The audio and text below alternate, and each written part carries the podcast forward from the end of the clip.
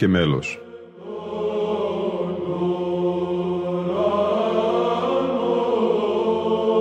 Προσεγγίσεις στη μυσταγωγία της ψαλτικής τέχνης.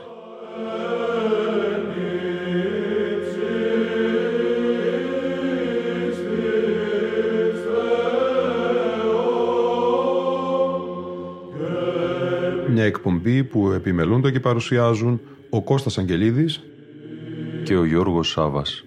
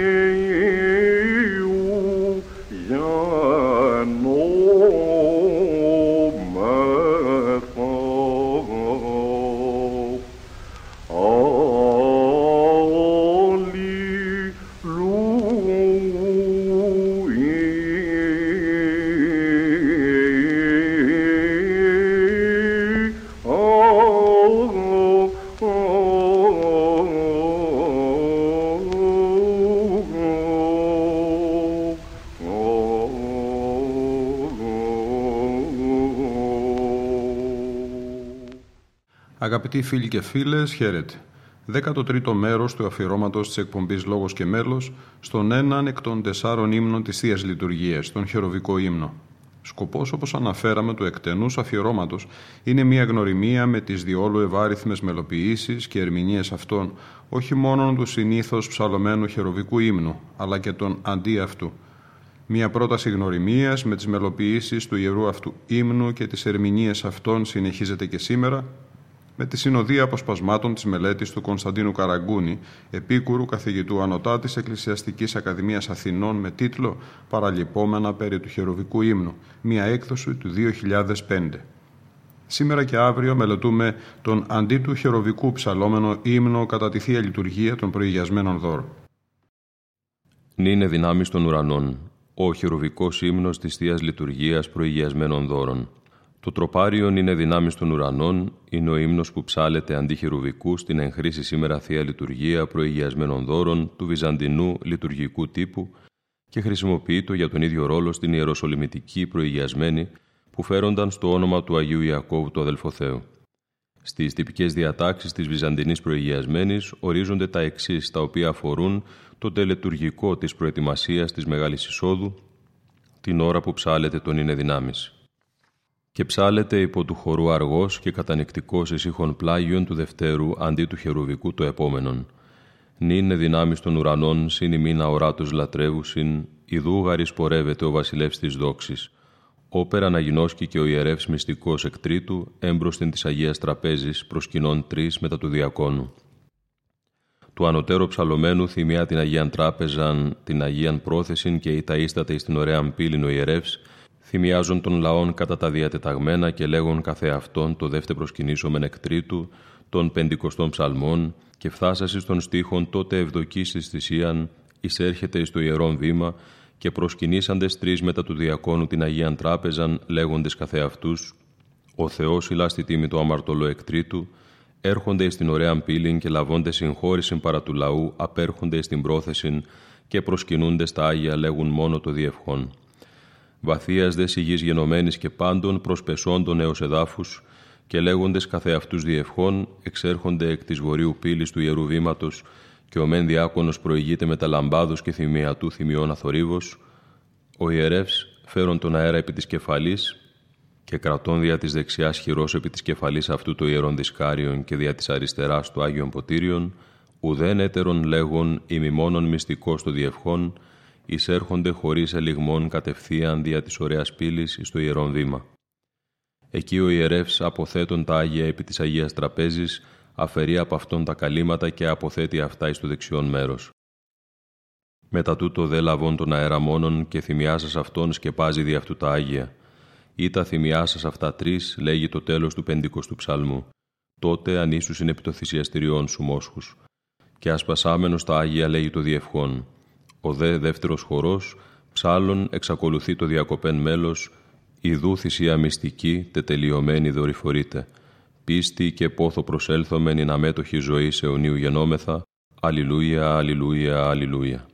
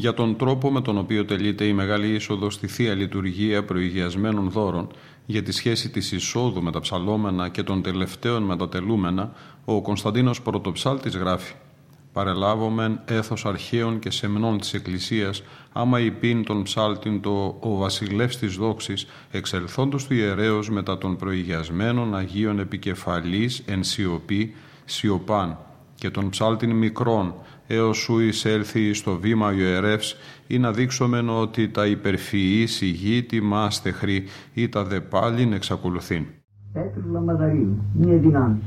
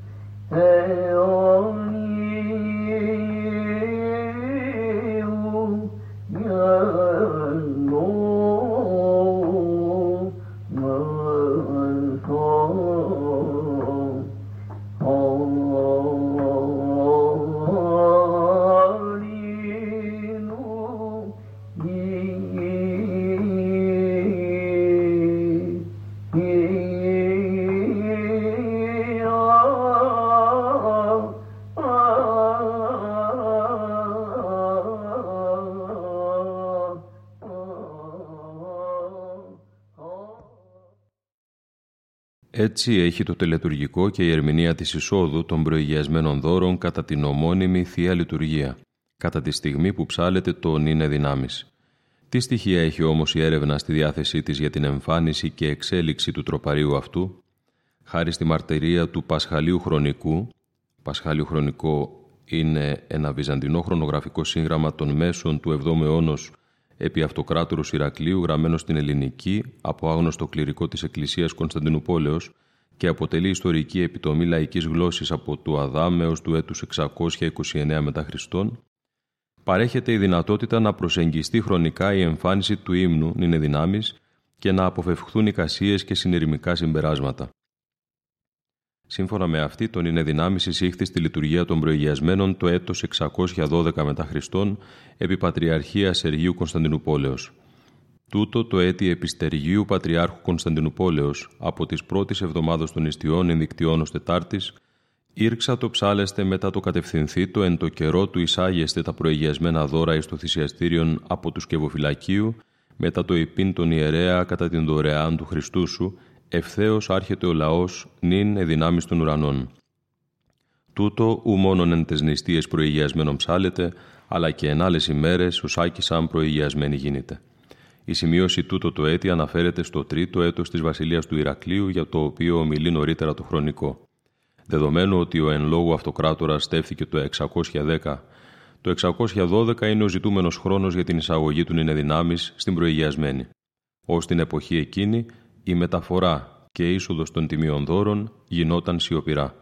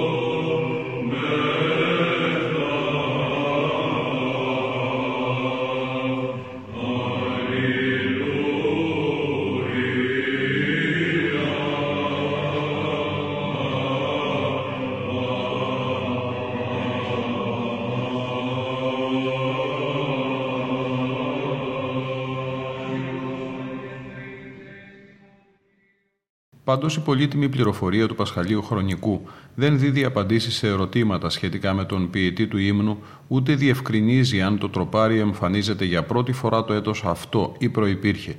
Το μόνο σαφές είναι η εισαγωγή του ύμνου στην προηγιασμένη, καθώς επίσης η έκτοτε παρουσία του ακόμη και στις εκτός Μεγάλης Τεσσαρακοστής ημέρας νηστείας, κατά τις οποίες τελούνταν η λειτουργία αυτή.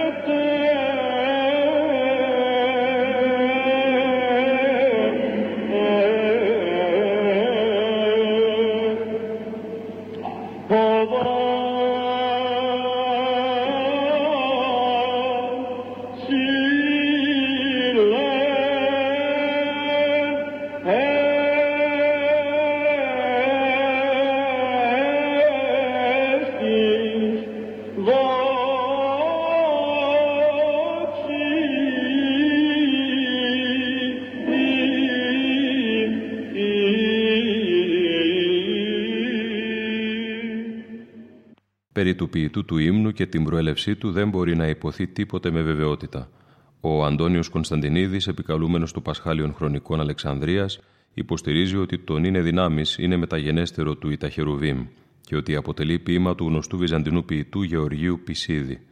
Η πληροφορία όμως δεν στάθηκε δυνατό να διασταυρωθεί. Αντίθετα, ο πατήρ Καλίνικος, ο Τρεμπέλας και από τους ξένους ερευνητές οι Φόρτεσκιου, Κονόμος και Μπράιτμαν θεωρούν πως το εν λόγω τροπάριο είναι παλαιότερο από τον συνήθι χερουβικό ύμνο. Την άποψή τους στηρίζουν σε κάποια παρέμβαση του Πατριάρχου Κωνσταντινουπόλεως Ευτυχίου σχετικά με τη δεοντολογία της χρήσεως του χερουβικού ύμνου στη Θεία Λειτουργία.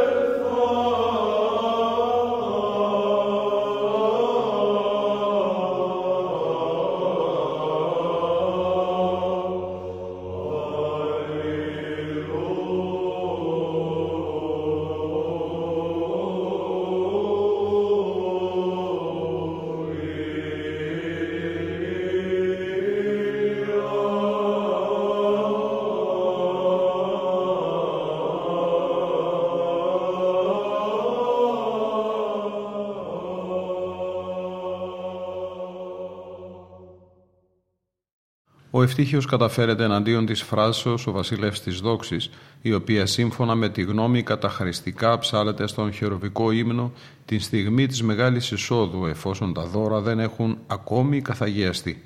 Όμως η έκφραση «Ο βασιλεύς της δόξης» υπάρχει αυτούσια μόνο στον «Είναι δυνάμεις». Κατά τους ανωτέρω μελετητές, ο Ευτύχιος ήδη το δεύτερο μισό του 6ου αιώνος μνημονεύει τον «Είναι δυνάμεις» και συνεπώς αυτό είναι το αρχαιότερο χερουβικό. Βάσει αυτής της λογικής, αρχικά, ο ύμνος πρέπει να χρησιμοποιούνταν και στις τέλειες λειτουργίες του Ιωάννου Χρυσοστόμου και του Μεγάλου Βασιλείου, τόσο στις καθημερινές όσο και τις εόρτιες. Αργότερα έγινε δεκτή η ένσταση του Ευτυχίου και έκτοτε το τροπάριο περιορίστηκε στις λειτουργίες προηγιασμένων δώρων.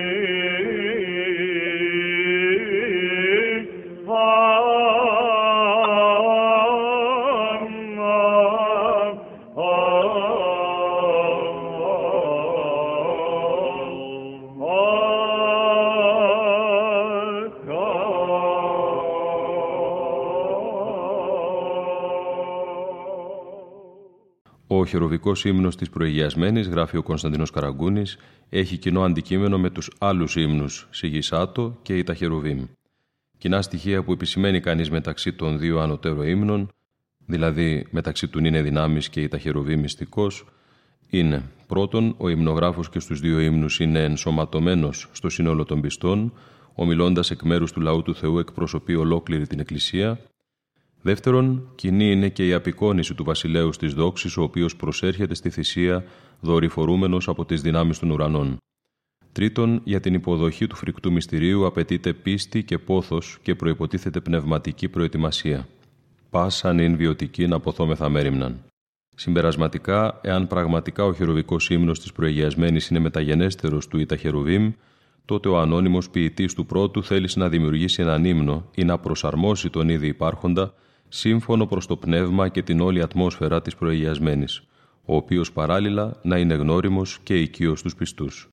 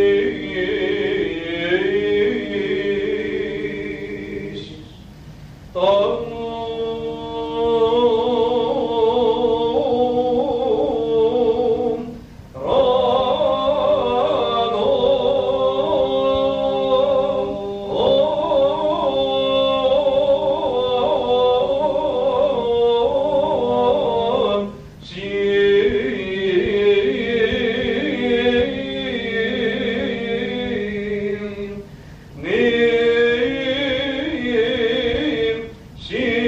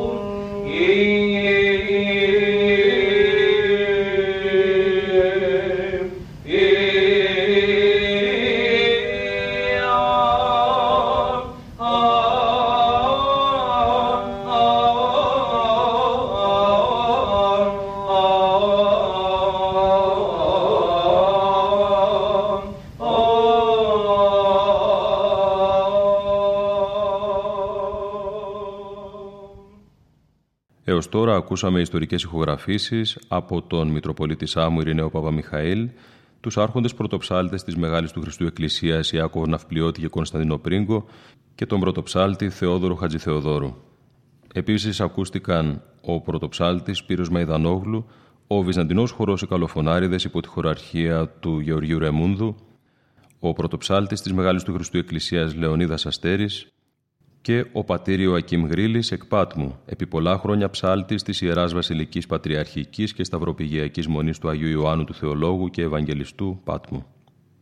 Θα ολοκληρώσουμε τη σημερινή μας εκπομπή με την φωνή του μακαριστού άρχοντος πρωτοψάλτου της Μεγάλης του Χριστού Εκκλησίας Βασίλειου Νικολαΐδη. Ήταν η εκπομπή «Λόγος και μέλος» που επιμερούνται και παρουσιάζουν ο Κώστας Αγγελίδης και ο Γιώργος Σάβας. Στον ήχο ήταν σήμερα μαζί μας η Λίνα Φονταρά.